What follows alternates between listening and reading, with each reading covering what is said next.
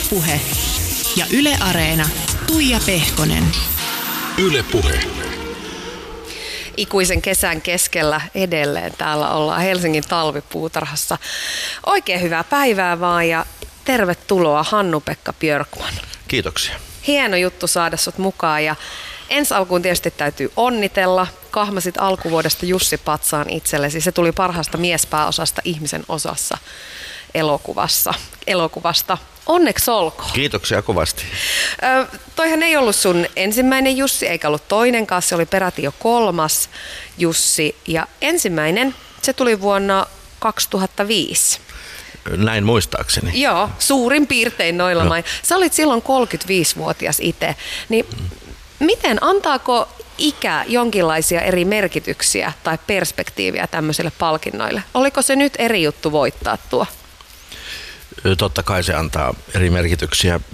Nuorena se on ikään kuin kannustava palkinto, enkä nyt tarkoita sille, että se näin vanhempanakin olisi kannustava, mutta totta kai se ensimmäinen palkinto on aina kauhean niin kuin toisella tavalla iso asia ja merkittävä, kun sitä on kuitenkin aika niin kuin minäkin itse silloin, kun sain sen ensimmäisen, niin olin, oli ensimmäinen päärooli. Ja sitten kun sen sai, niin se jotenkin antoi sitä uskoa siihen, että ehkä minä osaankin tätä jonkin Ehkä. verran. Niin, enkä mä sano, että palkintoihin turtuu, mutta, mutta toki, toki sitten tota, vuosien varrella se suhde niihin vähän niin kuin muuttuu. Että, että kyllä se työn merkitys koko ajan korostuu. Että se suurin palkinto on aina siellä silloin, kun kamera käynnistyy tai astuu lavalle. Sitä mä yritin aina teatterikoulussakin oppilaille, niin sanoin, että muistakaa, että se on se palkinto. Sähän oot, mä en tiedä onko se joutumista vai pääsemistä, mutta mut sut on asetettu nykyään, tuntuu, että jotenkin vähän sellaisen niin suurten näyttelijöiden ö, asemaan, että et sä oot vähän niin kuin melkein jopa koskematon, ö, oot filosofinen, henkevä ihminen ja puhut viisaita, niin huomaatko sä, että ihmiset ympärillä jotenkin eri tavalla kunnioittaa sua tai jopa vähän jännittää tai pelkää sua? Tuo mun on vaikea vastata, mitä muut ihmiset tuntee, mutta tota, jos sä näkisit mut tuolla, tai jos ihmiset näkisit mut tuolla kansallisteatterin takahuoneessa, mitä mä höpötän, niin kyllä siitä on filosofia kaukana. Mä oon kuullut että- huhuja tästä. Joo, että siellä on kyllä ihan, ihan jotain muuta. Ehkä semmoinen työn tekemisen ilo, ilo on korostunut. En mä sitä koskemattomuudesta tiedä. Jos nyt kritiikeistä esimerkiksi puhutaan, niin kyllä sitä on kuitenkin edelleen monenlaista. Että ei sitä nyt ole semmoista, että vaan, vaan kehuttaisi. Että toki siihenkin on suhde muuttunut sitten sen kritiikkiin, että, että tota, Millä tavalla? No media on tietysti muuttunut, että lehtikritiikkien painoarvo on selvästi vähentynyt. Et sitten ehkä jotkut niin blokkarit on noussut sieltä. Ja sitä on jo niin paljon, se on niin hajanaista, että siihen ei enää sillä tavalla kiinnitä huomiota. Miten muuten, jos puhutaan tästä nykyajan mediamaailmasta ja sen pirstaloitumisesta, onko sulla minkälaista suhdetta someen? On, on, kyllä mä on. No, no vain kyllä Fasessa, että en ole Twitterissä esimerkiksi, en ole koskaan. Etkä lähtenyt. Instagramissa. Enkä Instagramissa, mä sillä vähän vanhakantainen, että Niin. tuun aina vuosia jäljessä. Niin Facebookhan, sehän on vähän jo se mennyt. on vähän mennyt jo, Joo. että, joo, no, Mut- se on kai mun ikäisten juttu. perästä sieltä voi tulla. Joo. Sä pidit Hannu-Pekka viime kesänä sun ensimmäisen kesäloman. Se, se kuulostaa ihan uskomattomalta. Se on kyllä ollut hyvin ansaittu kesäloma. Ja sen jälkeenhän sulta tuli paljon, paljon rooleja ulos. Siellä oli ää, neljä elokuvaa, joissa olit mukana. Niin onko sulla taipumusta työnarkomaniaa vai, vai minkä takia eka kesäloma vasta nyt? Sä oot kuitenkin viisikymppinen mies. Nuorekas, mutta kuitenkin viisikymppinen. Niin mä mietin tota, kun mä ton on, on näköjään sanonut, että pitiköhän se ihan paikkansa, että oliko se ensimmäinen. En muista, mutta ainakin vuosiin se oli ensimmäinen. Johtuu esimerkiksi siitä, että silloin kun olin teatterikoulussa professorina, niin loma oikeastaan alkoi vasta juhannukselta. Ja kyllä siinä sitten saattoi olla jotain keikkaa, kuvausta aina, aina välissä. Vastauksena kysymykseesi, olenko työnarkomaani, niin ehkä mä vähän olen. Olen sitä miettinyt viime aikoina, että ehkä mä vähän olen. Se on tässä ammatissa kyllä piilee, piilee koko ajan se vaara. Niin sehän on niin, että kun pääsee tekemään jotain, mitä rakastaa, niin sitten myös se ei-sanominen on tosi vaikeaa. Todella vaikeaa. Mä oon opetellut sitä ihan hartiavoimin, kyllä. Eli nyt viime ja tämän vuoden aikana niin on, on ihan työstänyt sitä taitoa, että sanon ei. Ootko oppinut? No nyt ainakin ensi kesän osalta niin kalenteri on tyhjä. Oho, Joo. eli tulee toinen kesäloma. Joo, kyllä. Ihan mahtava juttu. Mikä se on, mikä sun kohdalla ikään kuin on se motivoiva tekijä? Mitä se siitä työstä saattaa ja mikä siitä ei-sanomisesta tekee niin vaikeaa? Onko se kunnianhimo vai raha vai taiteen tekemisen pakko vai mikä? Siinä on monta seikkaa. Siinä on oikeastaan omalla tavallaan noin kaikki jotenkin kimpussa. Se riippuu täysin produktiosta, mitä tarjotaan. Jos sattuu, että tulee hyvä käsikirjoitus, jossa on hyvät tekijät ja tietää, että tuohon mä haluaisin, niin siinä on tosi vaikea sanoa ei. Mm. Sitten toki tulee semmoisia, jotka ajattelee, että mä olen esimerkiksi tehnyt ton kaltaisia rooleja jo useamman ja nyt mut nähdään niin tuollaisissa rooleissa ja sellaisia tarjotaan, niin sitten niistä on helppo kieltäytyä. Sitten täytyy osata myös blokata sitä kunnianhimoa pois. Et siinä on tavallaan niin kaksi rumaa sanaa peräkkäin, kunnia ja himo. Mm. Niin ei mulla oikein semmoista niin ole tällä hetkellä. Nuorempana sitä oli, se on muuttunut niin kuin intohimoksi. Ah, no, mutta sehän on aika kivasti Joo, sanottu. Kunnianhimo tulee niin kuin ulkoa päin. No. Katsoo itseään ulkoa päin, intohimo jotakin sisäsyntystä. Jos mennään Hannu-Pekka vähän historiaan. Noniin. Sä oot syntynyt 69 Kannonkoskella Juu. ja elänyt lapsuutesi siis Ilmajoella, eli pikkupaikkakuntalainen. Niin miten se sussa näkyy? Sehän on ihanaa. Mä oon Iisalmesta. Onneksi olkaa. Kiitos. Maaseudun pelastamia. Joo. Ja mä oon ylpeä juuristani ja selvästi sinäkin. Kyllä mä oon aika ylpeä.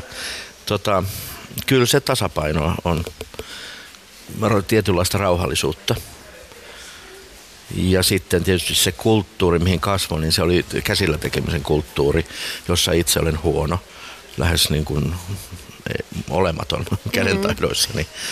No onneksi sulla on muita lahjoja kyllä sitten, että ei hätää. No, luojan kiitos, jotain, jotain on saanut. Niin sitten tota, se ty, asenne työhön on kuitenkin jotenkin tullut sieltä, että sitä ei varmaan moni tiedä, mutta mä tein monenlaisia töitä ennen kuin musta tuli sitten näyttelijä, että mä oon kuitenkin aloittanut siellä niin kuin ojan kaivusta ja, ja sitten tota, ollut maalarina ja apupoikana Raksalla ja metalliterverstaassa ja Sehän antaa, vähän, niin. se antaa vähän perspektiiviä. Ehkäpä tämä. Ja se on nyt viime aikoina vähän niin kuin tullut ne asiat mieleen, että sitä tuli tehtyä kaikenlaista, kaikenlaisia hommia, että se ikään kuin se leipä ei niin kuin ollut ihan helpossa silloin omallakaan perheellä. Että se oli aika, aika niin kuin, paljon tehtiin töitä. Ja itse alkaisi tienaamaan sitä aika nuorena sitten jo. Kun sä sanot, että sä tuut tämmöisestä ty- työnteon kulttuuria arvostavasta perheestä ja suvusta ja taustasta, niin, niin se ei ole välttämättä helppo juttu hypätä sitten suvun taiteilijaksi. No joo, kyllä mä oon mustalammas siinä mielessä, että ja tein pesäeroa ikään kuin sitten ihan vahvasti siihen, kun se taiteen maailma sitten löytyi, niin elämä meni ihan, voisiko sanoa kahtia, että oli ikään kuin, ikään kuin olisi tullut täysin uusi, uusi tota noin, niin maailma. Ja niin tulikin, koska löytyi se asia, missä mä ensimmäistä kertaa koin olevani jollakin tavalla hyvä, kun mä en ollut koulussa hyvä. Mm. Mä yritin olla hetken aikaa muusikko, mä en ollut siinäkään hyvä. Mä opetin senkin. Joo, tää on hauskaa. Tää oli mulle ihan uusittu Jack Meat Beat and Underground Society bändi, joka Kyllä. siis kiersi ympäri Eurooppaa. Sä oot tehnyt äh, musaa, sä oot siis soittanut silloin kitaraa. Mutta mut sanoit, että jo silloin sulla oli semmoinen olo, että, että, se, niin kuin, että se ei ole ihan sun juttu. Että sä et ole ihan en mä ollut, mä en ollut, mä en ollut hyvä soittaja että olin ystävien joukossa, mutta tota, sitten kun tuli se aika, että ei ollut työtä sillä kotipaikkakunnalla, mä muutin tänne ja kaikki ystävät muutti tänne samasta syystä. Niin sitten täällä tuli aika iso rimakau, kun näki nämä paikalliset tota, muusikot ja orkesterit. Sitten oli, että nyt ei tota, nyt musta ei varmaan ole tähän leikkiin. Että sitten osahan mun ystävistä sitten jatko soittamista. Syntyi muun muassa bändi Flaming Sideburns, joka oli sitten niin kuin ihan kulttimainessa mm. oleva bändi. Että olen onnellinen heidän puolesta, että he jakso jatkaa ja olivatkin kyllä parempia muusikoita kuin minä. Minkälainen merkitys musiikilla sun elämässä nykyään on? No mä kuuntelen todella paljon musiikkia, joo. ja kaikenlaista musiikkia. Ihan, ihan niin kuin tota, se on kirjoittamiseen auttava musiikki, musiikki ikään kuin auttaa menemään siihen kirjoittamisen maailmaan. Onko se sitten jotain klassista tai jotain, missä ei ole sanoja? Siinä on yleensä tietynlaista jo aika tämmöistä niin kuin, tämmöistä tota, hyvin, hyvin tämmöistä meditatiivista, vähäliikkeistä mm. musiikkia. Joo. Rauhoittaa vähän aivoja. Rauhoittaa ja saa mielikuvituksen liikkeelle. Arvo Päärte esimerkiksi mm. on tämmöinen säveltä. No, jos palataan vielä vähän Ilmajokeen, niin minkälainen suhde sulla on sun lapsuuden kotipitäjään? No käyn siellä vuosittain, että äiti, äiti elää vielä on, täyttää 90 tänä vuonna – ja lapsuuskoti on siellä edelleenkin, mm. että siitä on tullut toisella tavalla rakas. Siellä on valtava määrä nostalgiaa. Huomaan usein kirjoituksissani palavani niihin asioihin ja varsinkin niihin maisemiin. Mm. Ja mitä sieltä on niin kuin jäänyt. Ne on jotakin semmoisia syviä, syviä vaikutelmia, joita, on, joita voi näköjään purkaa aika lailla ikuisesti. Josta Ogren runoilija kirjoitti aikanaan hienon lauseen. Lapsuus ei ole osa elämää, vaan se on syvyys kaiken sen alla, mitä sitten tapahtuu. Ja se niin kuin tuntuu pitämään paikkansa, mitä vanhemmaksi tulee. Mä soitin HP sun ystävälle. Oh-oh. ei hätää, ei tullut mitään kamalia paljastuksia. Mä en tiedä kuinka paljon niitä olisi ollut paljastettavana, mutta Korhosen Petrille. Mm. Hän on ollut merkittävässä roolissa sun ortodoksiuskoon kääntymisessä. Niin mä kysyin Petriltä, että miten se asia oikein meni?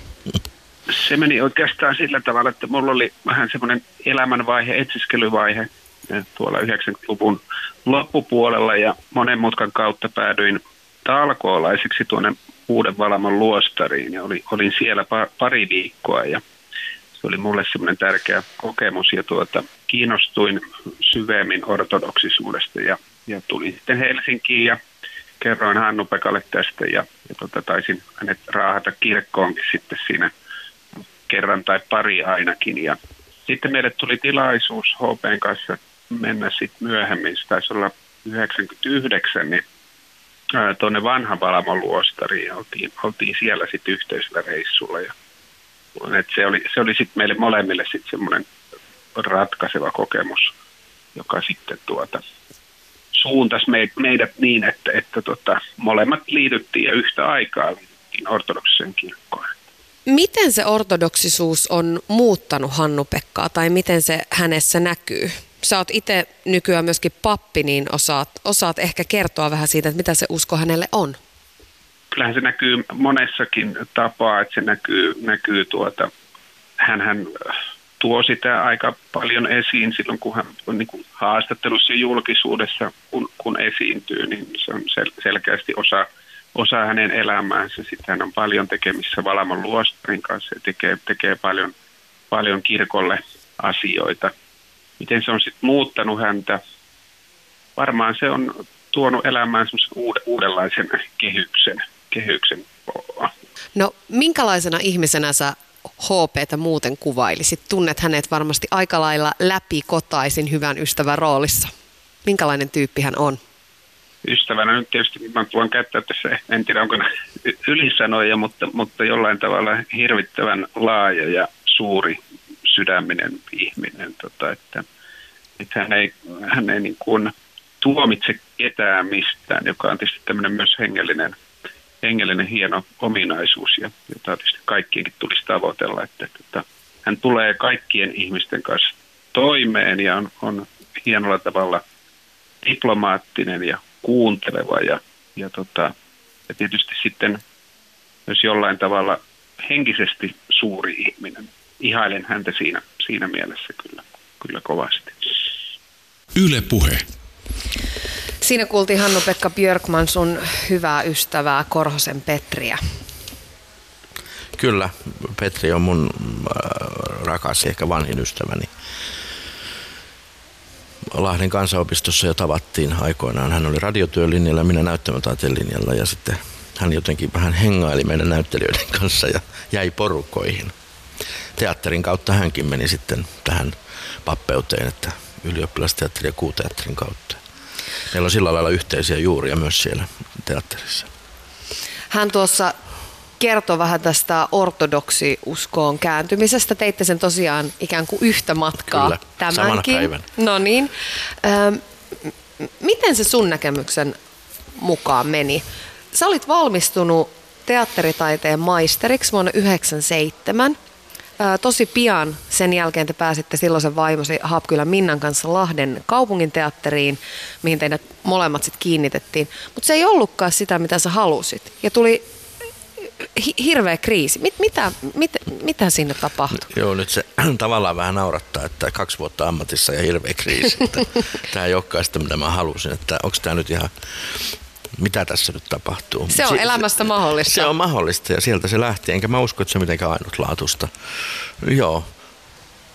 Apuun tuli sattuma ja sitten ystäväni Petri, joka todella vei mut sinne kirkkoon ja, ja Uudenvalamon luostarissa käymään. En mä silloin tajunnut sitä mitään. Mä ihmettelin, että mitäs mun ystävälle nyt tapahtuu. Mutta sitten löysin Lahden kaupungin kirjastosta ikonikirjan, joka oikeastaan sitten esteettisessä mielessä vei mut sinne ikonien maailmaan sitä kautta niin kuin luostariin ja kirkkojen ortodoks, ortodoksiuskon maailmaan. Taiteen kuvan kautta ikään kuin se nousi. No joku on joskus sanottu, Apotti Suger muistaakseni, joka suunnitteli San Denin kirkon Pariisin keskiöllä, sanoi, että tylsä mieli kohoaa korkeuteen materiaalisten asioiden kautta. Mä olin juuri tämmöinen tylsä mieli, joka sitten ikonitaiteen kautta avautui se. Mä rupesin ihmettelemään, mitä ne ikonit on. Miksi ne on niin kauniita, miksi ne puhuttelee mua. Ja sitten sieltä löytyi taustalta se anonymiteetti, eli että taiteilija ei koskaan signeerannut ikonia, vaan ne oli aina niin kuin nimettömiä, mutta ne oli silti tehty ikään kuin ne oli taidetta, vaikka niitä ei pidetä niin kuin taiteena ortodoksessa mielessä, vaan ne on niin kuin, eikä ne ole myös palvonnan kohteita, vaan ikään kuin ikkuna ikuisuuteen, voisiko sanoa näin. Koetko sä itse, että se uskon tuleminen, tai nimenomaan ortodoksi uskon tuleminen, että se muutti sua? Muuttuko siinä jokin? Kyllä se muutti paljonkin. Se muutti ihan käytäntöjä ja, ja varmaan tärkeimpänä juuri vei mut niin kuin sinne luostarien maailmaan, jossa mä oon sitten ollut aika paljon. Mitä siellä tehdään? Mitä, mitä sä teet? Kun aina, tai aina ja aina, mutta jotkut ihmiset kertoo näitä tarinoita, että no menen luostariin rauhoittumaan. Mm. Niin, no siellä ei tehdä mitään. Ollaan vaan. Tavallaan siellä pyritään sitten tehdä mitään, mutta... Saako siellä olla kännyköitä? Saahan siellä olla kännyköitä, onhan ne moderneja paikkoja, mutta tota... Mun mielikuvissa ne on semmoisia historiallisia toki, tokihan sitä niin kuin ehkä kehotetaan välttämään niitä, mutta mm. siellähän ei pakoteta ketään mihinkään, eikä siellä kysytä uskontokuntaa, mitään vakaumuksia. Nyt puhun Lintula ja Valamon luostareista. Kaikki on tervetulleita. Toki sitten sille osallistutaan Jumalan palveluksiin, joka on se tärkein asia. Ollaan, ollaan, pitkään, ollaan pitkään kirkossa ja kyllä siellä nyt sitten se itsensä kohtaaminen on mahdollista, koska silloin kun mä ensimmäisiä kertoja kävin esimerkiksi Lintulassa, niin ja mä nimenomaan jätin känny, niin kuin suljin kännykät ja oli näin, niin se on aika, aika oli raju sitten aina se laskeutuminen siihen, että kesäiltana, kun siellä hiljenevällä luostarin pihalla oli ja yö oli edessä ja yhtäkkiä onkin niiden niin kuin sen koko kevään ja edeltävän vuoden asiat on siinä ja sä oot, sulla ei ole sosiaalista kontaktia, vaan sä alat vähän niin kuin, että mihin mä nyt puran tämän, niin kuin mm. nämä äänet, jotka alkaa nousta sisältä. Ei ole kännykkää mihin paeta. Ei paeta, vaan alkaa puhua itsensä kanssa. Ja toki myös ympäristönsä kanssa. Ja sitten toiveena myös, että sitten Jumalansa kanssa tapahtuu kohtaamisia. Nythän mä oon sitten Valamossa ollut paljon myöskin, että sekin on, mä oon ollut sen luennoimassa aika paljon sitten Valamon kansanopistossa, että no tietenkin osa, osaltani sekin on muuttunut vähän työksi sitten välillä. Oliko uskolla sijaa sun elämässä ennen kääntymistä ortodoksiseen uskontoon? Ei varsinaisesti. Perse, anteeksi, tämä oli hyvä, hyvä lapsus. Piti, sanoa, piti sanoa perhe. Sieltä tämä se ei ollut kirosana, rakkaat ei, kuulijat. Ei. Niin ei, perheeni ei ollut uskonnollinen millään tavalla. Ei käyty edes joulukirkossa. että koulun jumalanpalvelukset oli ainoa asia. Mutta sitten aina oli joku semmoinen lapsen usko, niin kuin aina sanotaan, vähän kliseisestikin, mutta näin se oli. Eli sitten niin kuin aina turvasin kyllä, kun tapahtui asioita, jotka huolestutti, niin se jotenkin sisäsyntyisesti itse, itselläni tuli sitten se rukous. Osaatko sä nyt vastata siihen, että minkä tyhjiön se uskonto sulla täytti? Tuota, niin. Mä ehkä vastaisin tuohon niin, että tota, jokaisella meistä on niin kuin jatkuva kaipuu johonkin tunnistamattomaan. Me kaivataan jotakin ja me täytetään sitä erilaisilla asioilla. Nykyään some on hyvä esimerkki. Me ollaan koko ajan kiinni jossakin. Se on niin kuin suurin uskonto tällä hetkellä. Jos ja se ei, ihmisiä. se ei tee hyvää. Se ei tee hyvää, mutta sitten on hyvää tekeviä uskontoja, jossa tämmöiset asiat niin pyritään purkamaan ja unohtamaan. Et se tyhjö on niin kuin jokaisessa ihmisessä. Ja eihän se niin kuin täyty, koska se, se, se on meissä niin kuin ihmisen sisäänrakennuttanut tämä kaipuu. Jokin, jokin alati kuohuva, jokin alati puuttuva kuohuttaa minua, sanoi eräs ihminen. Ja se on musta hienosti sanottu, koska jokin alati puuttuu. Joskus on mahdollista lyhyinä hetkinä saada se täyttymyksen tunne. Esimerkiksi niin kuin noudattamalla muuta kuin omaa tahtoaan, joka nyt liittyy menessä, meneillä olevaan paaston aikaan. Mm. Eli luovuttaa sen jatkuvan oman tahtomisensa pois ja alkaa luottaa siihen, että on isompi tahto, joka ehkä tahtoo minulta jotakin ja antautua sille. Hannu-Pekka, täytit tänä vuonna 50 vuotta. Kyllä vaan. Miltä tuntuu olla 50 Onko se elämän parasta aikaa vai, vai onko ne vasta eessä päin vai kuinka? Jaa, tota mä oon yrittänyt vähän miettiä. Taku on ainakin ohi kropassa, sen huomaa tuolla näyttämällä, että joutuu vähän enemmän tekemään töitä tiettyjen asioiden eteen. Mutta se tulee kaikille, sitä on se vaan nöyrytty. Mä oon, 30, mä oon 34 ja mä huomaan jo sen, että ei enää polvet jaksa samaan malliin kuin kyllä aiemmin. Se, kyllä se näin on, sitten joutuu ponnistamaan. Toisaalta mä näyttelen 82-vuotiaan Seela Sellan kanssa. Mm. Ja tota, täytyy sanoa, että tuntuu, että tässä on aika pitkä aika edessä, jos niin vanhaksi saa elää. Ja, ja täysillä mennään koko ajan. Siinä tulee valtava kunnioitus sitä niin kuin, niin kuin häntäkin kohtaan, että vau. Wow. Niin. Että mä, mitä mä tässä mukaan vanha 50 että Nuori katso, Jannu vasta. Nuori Jannu, katso häntä, millä silmillä hän katsoo minua siellä lavalla. Että Tähän noin pikkupojat tuossa niin Hei juuri näin. Ja tämähän on sellainen asia, mikä muuttuu koko ajan. Että, että kaksikymppisenä sitä ajattelee, että on, on täysi aikuinen ja kolmekymppiset on jo aika ikäloppuja. Kyllä. Ja sitä mukaan, kun itse vanhenee, niin se raja siirtyy. Mun mielestä viisikymppiset on vielä oikein sorjassa kunnossa. Mä oon samaa että, mieltä. Joo. Mä oon samaa mieltä. En, mä, en tunne itseni kauhean niin kuin vanhaksi, että se on, mieli, kroppa muuttuu, mieli ei niin, niin kauheasti kuitenkaan. Onko sitten näyttelemisessä ja taiteen tekemisessä jotain sellaista, mikä pitää ehkä nuoren on. Mm. Kyllähän siinä on väistämättä, koska näyttelemiseen kuuluu aina tietynlainen regressio, eli taantuminen lapsuuden mielikuviin. Ja sehän tapahtuu turvallisella hallitulla tavalla verrattuna, että esimerkiksi mielisairauksissa tapahtuu pakonomaisesti regressio. Mm. Tämä on niin kuin luvallista ja hallittua regressiota, koska siihen liittyy väistämättä leikin elementti että Suomen sana näyttelijä ei ole niin hyvä kuin Spiel, Spielerin Saksassa, mm. jossa on se leikki valmiina siinä sanassa. Tosin suomen kielessä ehdottiin, ehdotettiin, kun suomen kieltä luotiin, että näyttelijä olisi teeskelijä, mutta sitä ei sitten hyväksytty. Teeskelijä? Teeskelijä ajateltiin alun perin. Mm-hmm. Sekin on vähän autosana. Joo, tämä oli ihan täysin uutta kyllä, tietoa kyllä. mulla.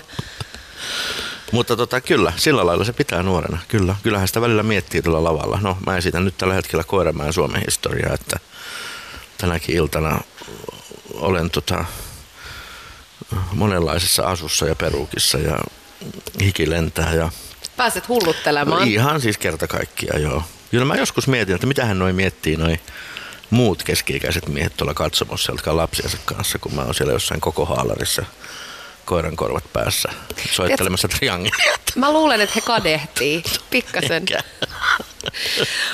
Onko ikä antanut mahdollisuuden rauhoittua? Toki se rauha on nimenomaan liittyy tämmöisiin niin kuin ammatillisiin asioihin. Eli kun puhuttiin jostain kunnianhimosta ja semmoisesta, pitäisi päästä johonkin, pitäisi pyrkiä johonkin, niin ei semmoista ole. Mm. Aika rauhassa ja ilolla ottaa vastaan esimerkiksi kaikki työt, mitä tulee. Tai sitten ei ota vastaan, mm. sitäkin jo puhuttiin. Muu rauha on ehkä sitten semmoinen sisäänpäin menemisen tarve, tietty yksityisyys, tietty ehkä pieni semmoinen sosiaalisuuden karttaminen, niin on, on väheneminen on ehkä tapahtunut. No, millaista se on se sun arki, kun kello aamulla soi, tai soiko se? Niin miten, miten menee Björkmanin Hannu-Pekan päivät? No jos mulla on pojat luona, niin, niin kuin tänä aamuna, niin se soi kello seitsemän ja mä laitan heille aamupala ja valvon, että he lähtevät kouluun. Sitten mä syön itse aamupalan ja jos en ole päivääni täyttänyt kuvauksilla, niin en lähde mielelläni mihinkään. Tai harjoituksiin teatteriin. Et sitten jos on aikaa, niin mielelläni sitten käyn kävelyllä lounaalla, lueskelen – väistämättä kaikille kertyy sitä sähköpostia, jotka on pakko purkaa, joka tuntuu työltä. Sehän se on, on vähän, asia, että se, joo. se niin kuin tulee meidän kotiin ja se on siellä ja se on paine, että se pitää, mitä siellä nyt on ja Kyllä. Mi, mihin, mitä kaikkea on. Ja se, vie kau- se on kauhean aikasyöppä. Se on kauhean aikasyöppä. Mulla ihmisiä ahdistaa aika paljon se. Kyllä. Se, ja mä oon yrittänyt sitä kovasti karsia. Monihan on tehnyt jo tämmöisiä, varsinkin eh, kiireiset bisnesihmiset, tämmöisiä sääntöjä, että he vaikkapa lukee ainoastaan kerran päivässä. Tai mä tiedän ihmisiä, jotka lukee vaikka kolmesti viikossa. Se on viisautta, joo. Et se ei jatkuvasti tee sitä rauhattomuutta ja laita mieltä matkustamaan sinne sun tänne. Joo, eikä pitäisi kokea syyllisyyttä siitä, siitä että ei vastaa heti, mm. koska sehän on niin kuin järjetöntä, että me koetaan syyllisyyttä siitä, että joku lähettää jotakin ja meidän pitäisi heti vastata Kyllä. Tai joku loukkaantuu. Ihmiset voi soittaa, jos on niin kiire. Jos on todella tärkeä Kyllä. asia. Mutta kyllähän se, mä sanoisin, että arki on aika arkista, että paljonhan mä oon teatterissa sitten. Että siellähän kansallisteatterissa mä aina sanotaan, meillä on semmoinen sanonta ihmisten keskinen, että kun nähdään käytällä, että asut sä täällä joka kertoo siitä, miten paljon me nähdään ollaan siellä. No pojat varmasti maadottaa sua myöskin sinne kotiin 11 ja 14 vuotta. Joo. Joo. Sä oot sanonut, että paras tapa kasvattaa lapsia on oman esimerkin kautta. Niin minkälaista esimerkkiä sä ylipäätään pyrit pojille elämässä näyttämään? No, mä olin, oma lapsuuteni oli siitä niin kuin onnellinen, että mua ei koskaan pakotettu minkä harrastuksiin, eikä kerran mut vietiin muistaakseni johonkin kerhoon ja mä sanoin, että tämä on sitten viimeinen kerta. Enkä koskaan ja se enää mennyt. Jo. Joo. Niin mä en kyllä heitä patista mihinkään harrastuksiin. He ovat itse valinneet niin harrastuksensa ja sitten en myöskään ko- koeta niin kuin olla semmoinen elämysvanhempi, että koko ajan pitäisi tehdä jotakin päinvastoin. Eikö jos vanhemmat koe siitä, mulla ei ole itsellä lapsia ainakaan vielä, toivottavasti jonain päivänä, mutta eikö tästä koeta kauheata syyllisyyttä? Kyllä mä, että... kyllä mä koen niin, mäkin koen, niin huomaan sen paineen, että pitää viedä teatteriin, pitää viedä konserttiin, pitää olla sitä sun tätä. Miksi? Kyllä lapsi täyttää maailmansa mieliku- mielikuvituksellaan ilman niin kuin sitä jatkuvaa tekemistä. Patistat sä sun poikia lukemaan? Tästähän puhutaan tosi paljon, että et miten nuoret ja varsinkin nuoret pojat lukee ihan liian vähän. Ja kirjallisuus taas on käsittääkseni edelleenkin sulle tosi, tosi tärkeä juttu. Sut on tullutkin kolme kirjaa. Joo, en mä oikeastaan pakota heitä lukemaan. Kyllä mä kysyn välillä, että luet sä, mitä te luette. Koulussa on aika hyviä lukuohjelmia nykyään, että heillä on niin myöskin tehtävänä lukea. No sitten tähän uusien tutkimusten mukaan kotona oleva kirjahylly väistämättä luo pohjaa, vaikka he eivät siihen koskisikaan. Okay. Niin se kuulemma luo tota, niin kuin tämmöisen sivistyksellisen jonkun pohjan, että niitä on läsnä niitä kirjoja. Japanissahan on tämmöinen sana kuin chundoku, joka tarkoittaa lukemattomia kirjapinoja. Aa. On tämmöisiä chundoku-ihmisiä, että niitä vaan kertoo niitä kirjoja. Mä voisin kuvitella, että teillä on kotona aika paljon kirjoja. No on niitä tuhansia. Mm. Joo. No se luo ainakin hyvää Joo. pohjaa. Onko se, onko se sulle, kun sä kirjoitat, onko se vapaa-aikaa vai työaikaa vai, vai mitä se on? Sekä että. Mä oon yhdeksän vuotta kirjoittanut Eevaan kolumneja, onkohan tämä yhdeksäs vuosi. Niin kyllä se on tietysti työtä, koska se on, siihen pitää asettua ja se on ponnistus. Ja sitten jos mä kirjoitan jotakin semmoista, jota mä nyt haaveillut kirjoittavan, niin siis jotakin, mitä että sormet syyhyä, että mä haluan kirjoittaa tuommoisesta aiheesta, niin se on ehkä sitten vapaa-aikaa. Mutta se muuttuu työksi. Koska... Jotain, mikä täytyy saada ulos. Niin, mutta mm. kyllä pitää laittaa pyllypenkkiin ja aivot mm. liikkeelle ja keskittyä, niin kyllä se on aina kuitenkin työtä. Että senkin kanssa pitää olla vähän sellainen niin kuin varovainen, että ei jatkuvasti rasittaisi itseään. Niin kuin mm. Kyllä tekemättömyys on myös ihana. On se ihanaa. Sitä, sitä, sitä tota, mun pitäisi opetella vähän. Paljonkin. Sitä voi oppia. Hannu-Pekka, soitin myöskin toisen puhelun. Mm. Soitin sun kollegalle ja ystävälle, Knihtilän Elinalle, jonka kanssa te aloititte samaan aikaan teatterikoulun professoreina. Ja kun sähän oot jälkikäteen sanonut tuosta ajasta, että se ei jotenkin, että se ei ollut sun paikka, niin mä kysyin tätä Elinalta, että mikä siinä oli, kun sut olisi helppo mieltää tällaiseksi johtohahmoksi ja suunnannäyttäjäksi?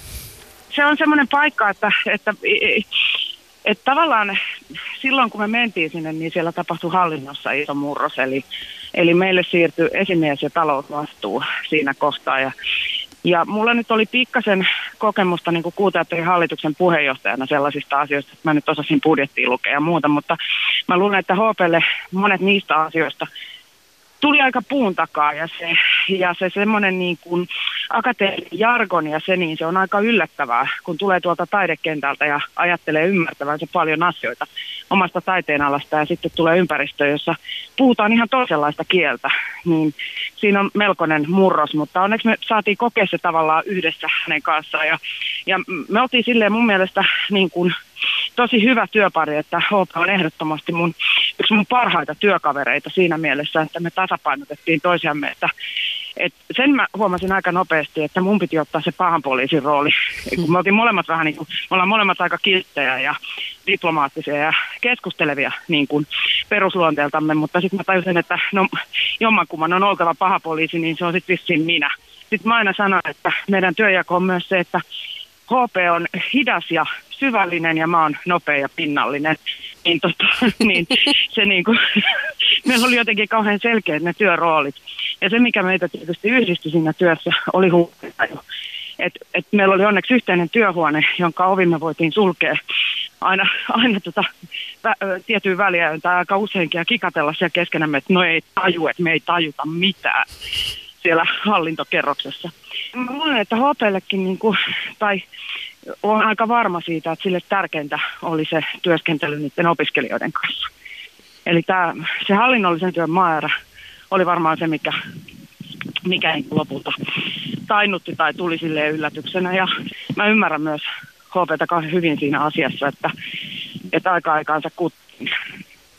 No sä tuossa mainitsitkin jo Hannu-Pekan syvällisyyden ja, ja jotenkin tähän liittyen mulle on ainakin tullut sellainen kuva hänestä, että, että hän mediassa esiintyy aika hillitysti ja hallitusti ja... ja...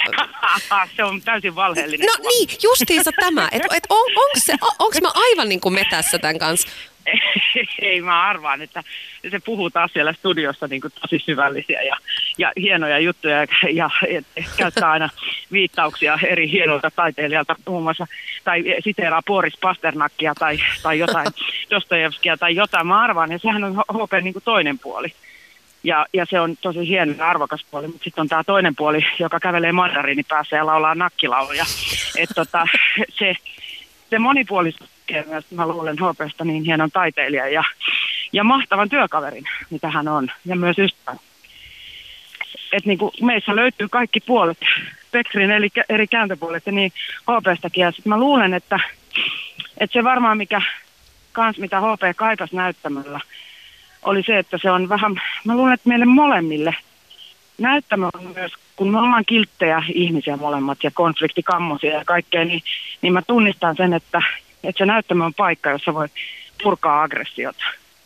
Hmm. Ja niin kuin semmoisia isoja tunteita.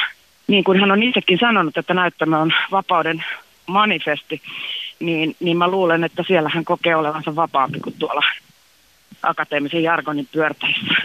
Yle Puhe. Siinä oli siis Hannu-Pekka Björkman sun kollega ja hyvä ystävä Elina Knihtilä. Miltä tuntui kuunnella? Sieltä tuli totuuden sanoja, että ei hän aina ole kuitenkaan niin hillitty ja hallittu. Täysin totta. Täysin totta. Elina kyllä on varmaan nähnyt kaiken mahdollisen. Ja kun me se ovi todella laitettiin kiinni, niin usein silloin siksi, että oltiin niin pöyristyneitä tai vihaisia jostain, että saatiin hetki huutaa yhdessä jostain asiasta, joka taas vyöry meillä yli.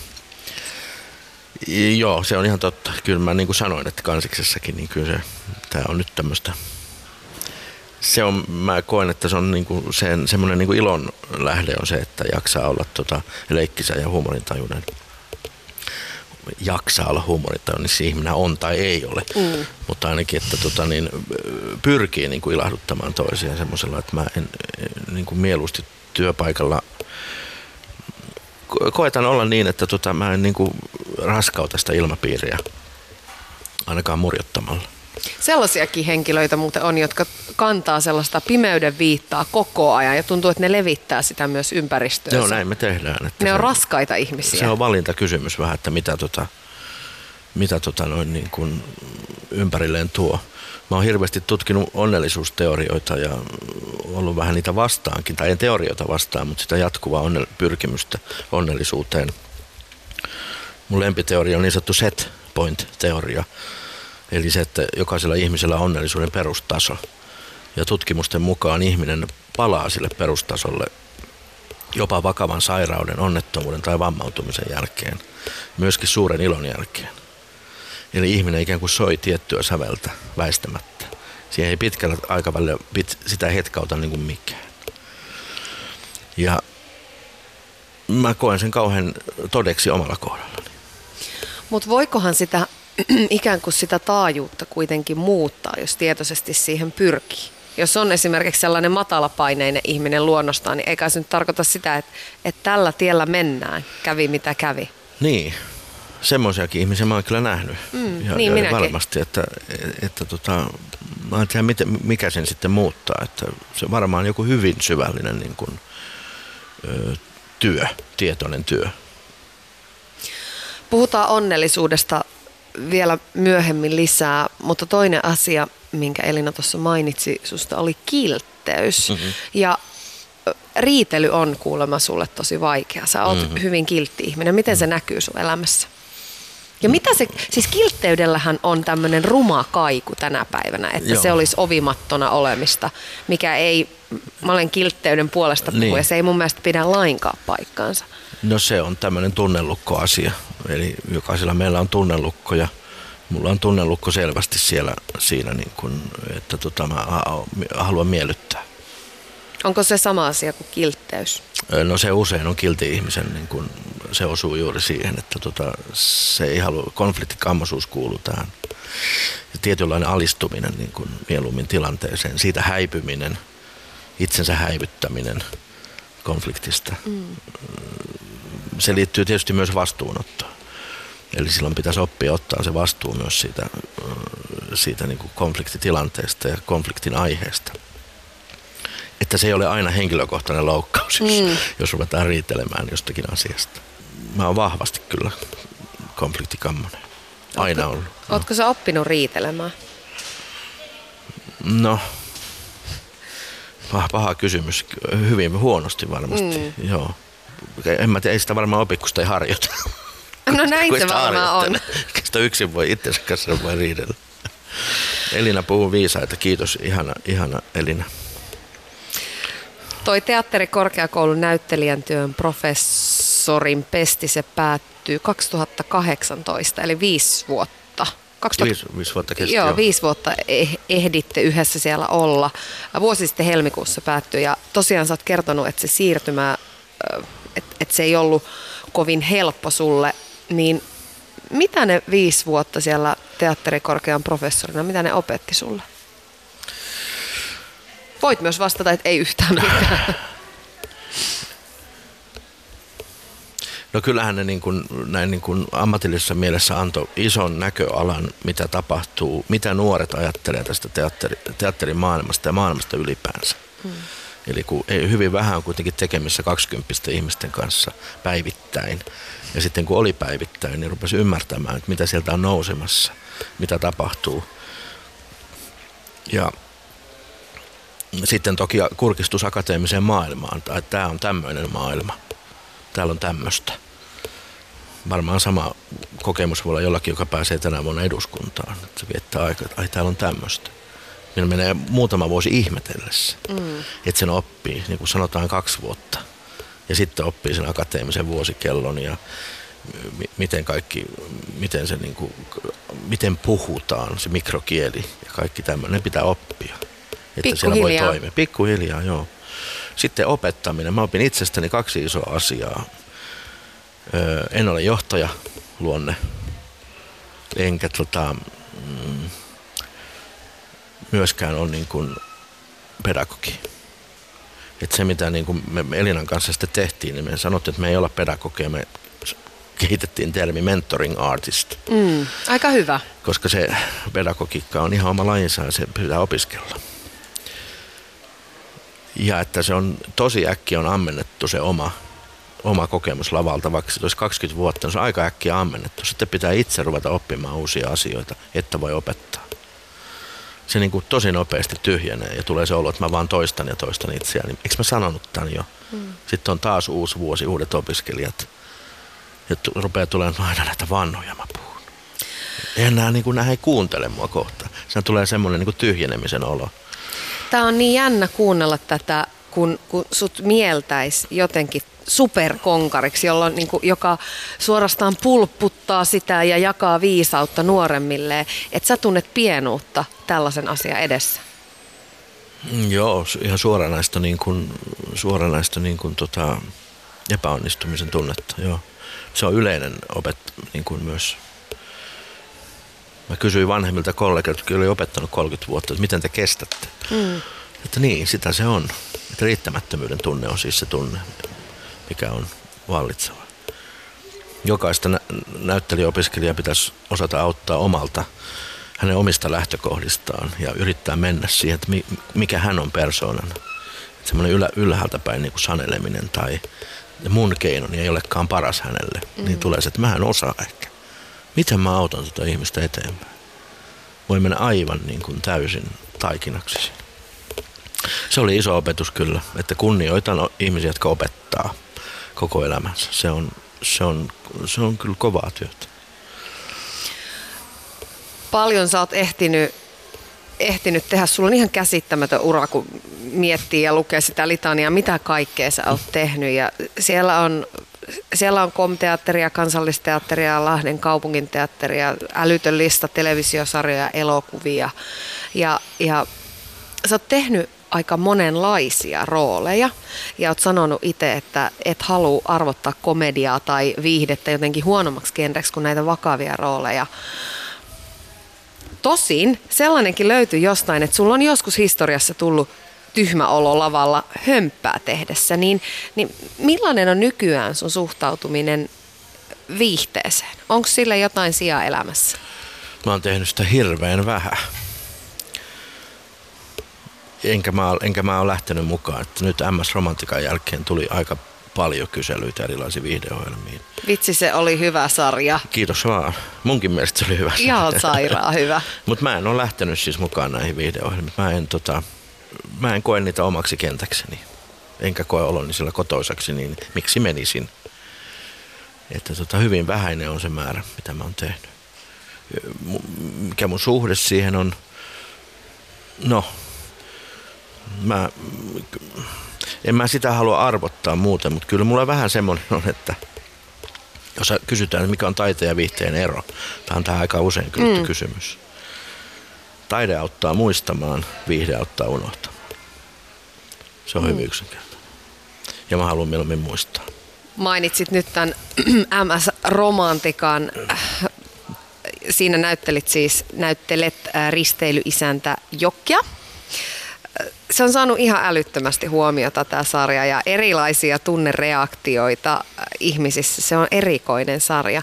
Tiesitkö silloin, tietääkö sitä tuommoista asiaa tehdessä jo, että tästä tulee hitti? Että tämä on menestys? Ei todellakaan tiennyt. Ei, se oli aivan täysin puun takaa koko tuo valtava menestys.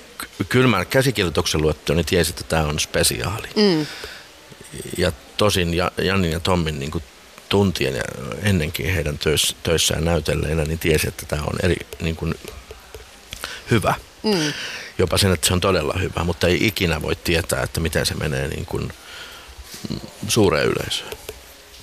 Hyvin se meni. Erittäin hyvin, kyllä se oli. Se oli täysin yllätys, että siitä on tullut semmoinen hitti. Sitä kuulee päivittäin tuolla kadulla, kun, kun kävelee tai käy kaupassa, niin aina melkein, joka päivä melkein jotain. Mm. No onko sulla tämmöisenä kaiken kokere, kokeneena konkarina vielä jotain asioita tai jotain virstanpylväitä, joita haluat vielä uralla saavuttaa? Vai on, onko se vaan sitä, että saa toteuttaa itseään? No Tämä kuulosti nyt ihan siis eläkeläiskysymykseltä. Se ei ollut tarkoitus. Se oli ihan hyvä kysymys. Kyllä mä oon miettinyt tota muutaman kerran. Nyt kun tota on kansallisteatterin kiinnityksen aloittanut siellä, niin tota, kyllä mä vähän on huomannut, että semmoiset klassiset roolit kiinnostas, niin kuin tietyt klassikot. Mm.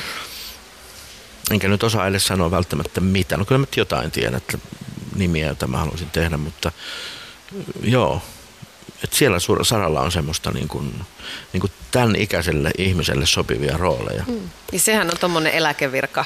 No se voi olla, niin. niin kun me sanotaan hautakivisopimus. Että se, se kuulostaa vähän rujalta. Niin, en halunnut käyttää kyseistä Joo, ilmaisua. minä käytän itse aina tätä kuolema, kuolemavertausta. Mm. Hautakivisopimus on hyvä nimi. Niin, että siellä on semmoisia klassiset roolit tietyt. Niin, nyt on niin kuin oikea ikä näytellä niitä. Mm. Mutta sitten vähän väliin niitä luppakorvia ja koiramäkiä. Ja no niitä muuta. nyt sitten saattaa tulla. En mä tiedä mm. kuinka, kuinka, kuinka kauan mun polvet kestää näitä koiraroa. Hannu-Pekka Björkman, puhutaan vähän onnellisuudesta, kun sä et usko tuohon onnen tavoitteluun elämän päämääränä. Sä oot siitä paljon puhunut ja äkkiseltä ajateltuna se tulee hullulta. Ainakin mä huomaan, että mä tosi usein sanon, että mä yritän tehdä niitä asioita, jotka mut tekee onnelliseksi.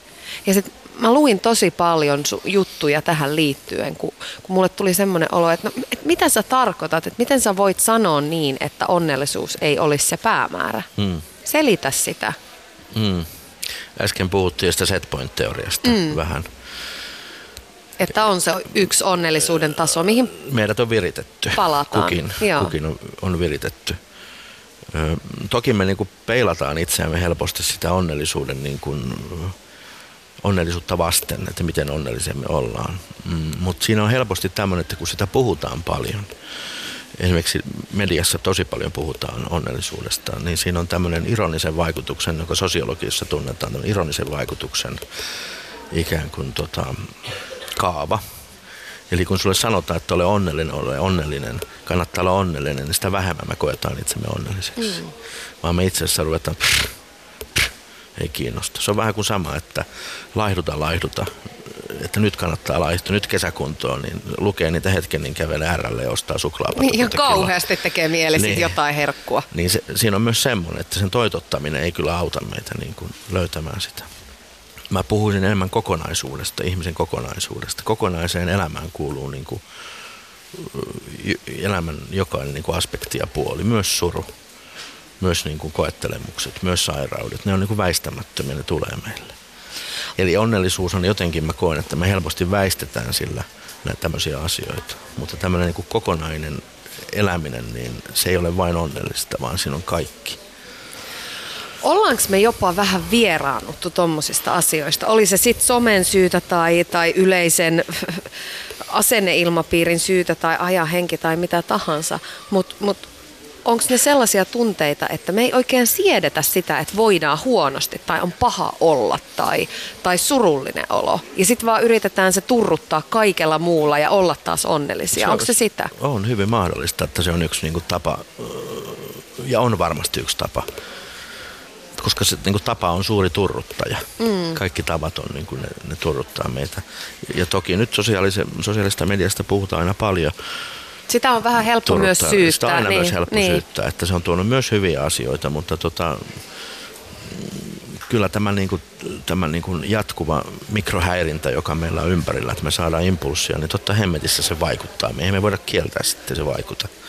Sen huomaa muuten ihan sellaisissa asioissa, niin kuin vaikka muistissa, että miten no. muisti on heikentynyt, kun ei tarvi tulee niin paljon kaikkea infoa, että sieltä ei oikein pysty edes valitsemaan, että minkä muistaisi. Kyllä, kyllä. Ja me nähdään kaikkia satunnaisia asioita, että meidän ei pitäisi nähdä. Mm. Me ei edes valikoida itse niitä, mm. kun lehteä avaamalla ennen pystyy valikoimaan. Nykyään me saadaan fiidi, jossa pyörii vaikka mitä. Niin, tulee oikein salamoiden silmille. Salamoiden silmille. Mutta mä ehkä tästä onnellisuudesta vielä, mä en tiedä, se lähtökohta itsellä siihen oli siis, sä oot ehkä lukenut se, jos oot lukenut juttuja musta, oli Tarkovskin elokuvassa Nostalgia, jossa mies, vie, äh, mies ja nainen menee tämmöisen kirkkoon Italiassa ja siellä naiset rukoilee, tota, että he saisivat, saisivat lapsen. Ja sitten siellä on suntio siellä kirkossa ja se tota, kysyy tältä na- naiselta, joka tulee kirkkoon, että tota, miksi et sä polvistu? Että en mä pysty. Miksi et pysty? Haluatko olla onnellinen? Ja nainen vastaa haluan, jolloin tämä suntio kysyy, miksi? Kun on niin paljon muutakin. Ja se elokuvan kohtaus iski muuhun niin kuin salama. Muistan sen aina. Miksi, kun on niin paljon muutakin? Ja siitä mä lähdin niin kuin kysymään, niin. On niin paljon muutakin. Ja mitä se kaikki se muu on kuin onnellisuutta, joka on hyvin epämääräinen, abstrakti käsite kuitenkin.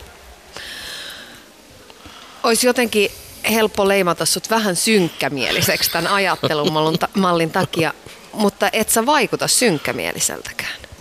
No en mä koe olevani ollenkaan synkkämielinen. En. en. Vaikka mä pohdinkin paljon tuommoisia kuolemaa ja tuommoisiin liittyviä asioita, niin ei se, ei se elämän iloa poista. Sehän on oikeastaan sen edellytys omalla tavallaan.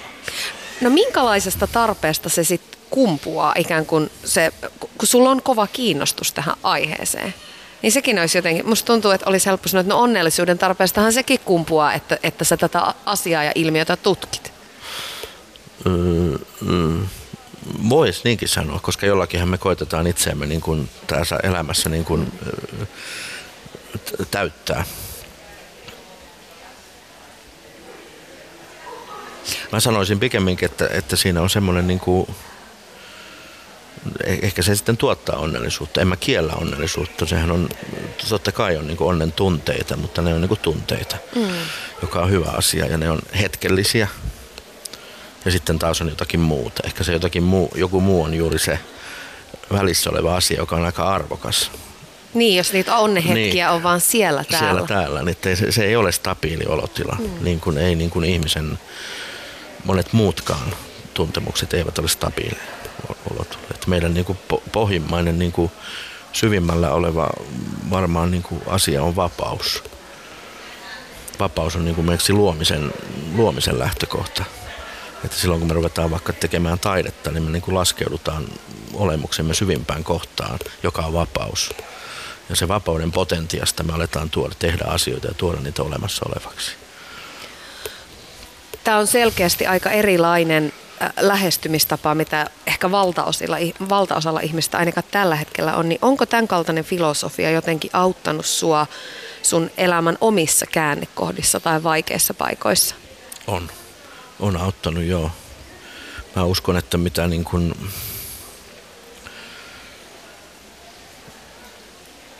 kun se auttaa sekä taiteen tekemisessä ikään kuin se, että yrittää niin kuin tutkia, pohtia asioita, kukin tietenkin omalla tavallaan. Se, se, se, kun se on niin kuin oppia itsestä, kun noita pohtii. Ja joku on joskus sanonut, että, millä, että millään, millään muulla ei ole merkitystä kuin opilla itsestä, että oppii itsestään jotakin. Ikään kuin tämä vanha tunne itsesi. Ja sitä kautta niin kuin voi myös ymmärtää maailmaa. Kun loppujen lopuksi maailma on meidän jokaisen oma luomus mm. mielikuvituksemme, uniemme, ajatustemme luomus. Ja sä et koe tätä maailmaa samanlaisena kuin minä koen, puhumattakaan miten sen kokee metsässä oleva hirvi. Me ei voida ymmärtää sitä koskaan, me voidaan vain kunnioittaa toisen niin kuin, käsitystä maailmasta. Niin ja se pitäisikin aina muistaa. Sen Aina. hyväksyminen ei ole helppoa, että joka ikinen lähtee niistä omista lähtökohdistaan tätä Kyllä. kaikkea tulkitsemaan. Koko ajan, koko ajan, joo. Että tää on, se on, Aika isoja filosofisia kysymyksiäkin. niin, kauhean, kauhean kiinnostavia. Mm, niin on. Kauhean kiinnostavia. Tämmöinen lainaus sulta itseltäsi, että jos elämä on vain lista saavutuksia, se ei ole yhtään kiinnostavaa. Kaikki draama ja runollisuus katoaa. Ne unelmat ja haaveet, joita emme saavuta, ovat yhtä tärkeitä kuin saavutukset. Mitä sä tällä tarkoitat? Joo, tota, niin mä sen koen. Että tota, jos me vaan listataan elämämme semmoisena, niin kuin, että mitä mä, olen, mitä mä olen tehnyt ja saavuttanut, niin se on ihan toista kuin se, että mitä me ei olla saavutettu. Se ikään kuin on ehkä meille tärkeämpää. Ne asiat, mitä me ei koskaan tavoitettu. Haave, mikä ei koskaan toteutunut. Unelma, joka ei koskaan toteutunut. Asiat, jotka rikkoutu takana. Me ollaan yhtä lailla niistä rakennettu. Niitä ei saisi painaa pois. Vaan se on niin kuin itsestäänselvyys, joka on helppo unohtaa. Mutta me rakennutaan niistä ja niistä syntyy kaikki niin kuin runous ja, ja, ja niin kuin taide loppujen lopuksi. Sekin ehkä kuuluu tähän aikaan, että kaikki se, mitä ei saavutettu, niin piilotetaan ja, ja koetetaan äkkiä unohtaa ja hävittää jonnekin. Sitä ei tapahtunut. Sitä ei tapahtunut, joo. Koska sitä ei tapahtunut, mm. sitä ei tapahtunut, sitä ei ole olemassa. Mm. Mutta silti se jälki on meissä. Niin. Ehkä ei löytynytkään sitä ihmistä, jota rakastaa. Ehkä ei saanut koskaan jotakin ammattia. Ehkä joku haave ei toteutunut. No isoja asioita, jotka on niin kuin, rakentaa meissä omaa salaista, hiljasta tietää koko ajan. Tämä on, tämä on iso kysymys, mutta kun moni, moni kokee ja sanoo, kun kysyy elämän tarkoitusta, että no elämän tarkoitus on olla onnellinen. Niin Mm. mikä sulle tai mikä sun mielestä on se meidän elämän tarkoitus? Nyt tuli paha kysymys. Niin, mä Iso tiedän, kysymys. tämä on tosi iso. Tota, ortodoksisessa kirkossa puhutaan käsitteestä theosis, kreikan sana, joka tarkoittaa juma, jumalallistuminen, joka ei tarkoita, että ihminen muuttuisi jumalaksi, vaan että ihminen näkisi jokaisessa kaltaisessaan Jumalan kuvan. Ja, niin kuin, ja sitä kautta oppisi tulemaan toimeen ihmisten kanssa ja olemaan heidän kanssaan. Se on niin kuin, ikään kuin tämmöinen uskonnon määrittelemä elämän tarkoitus. Se on varmaan lähimpänä kaikkea sitä, mitä mä itse niin kuin uskon ja koen elämän tarkoitukseksi. Niin kuin elämän inhimillisyyden niin kuin ymmärtäminen. Se oli iso vastaus. Tähän on hyvä lopettaa. Kiitos ihan älyttömän paljon vierailusta, Hannu-Pekka Björkman, ja Kiitoksia. kaikkea hyvää. Ja kiitos rakkaille ystävilleni Petrille ja Elinalle, että puhuitte niin kauniisti. Ylepuhe ja Yle Areena. Tuija Pehkonen. Yle Puhe.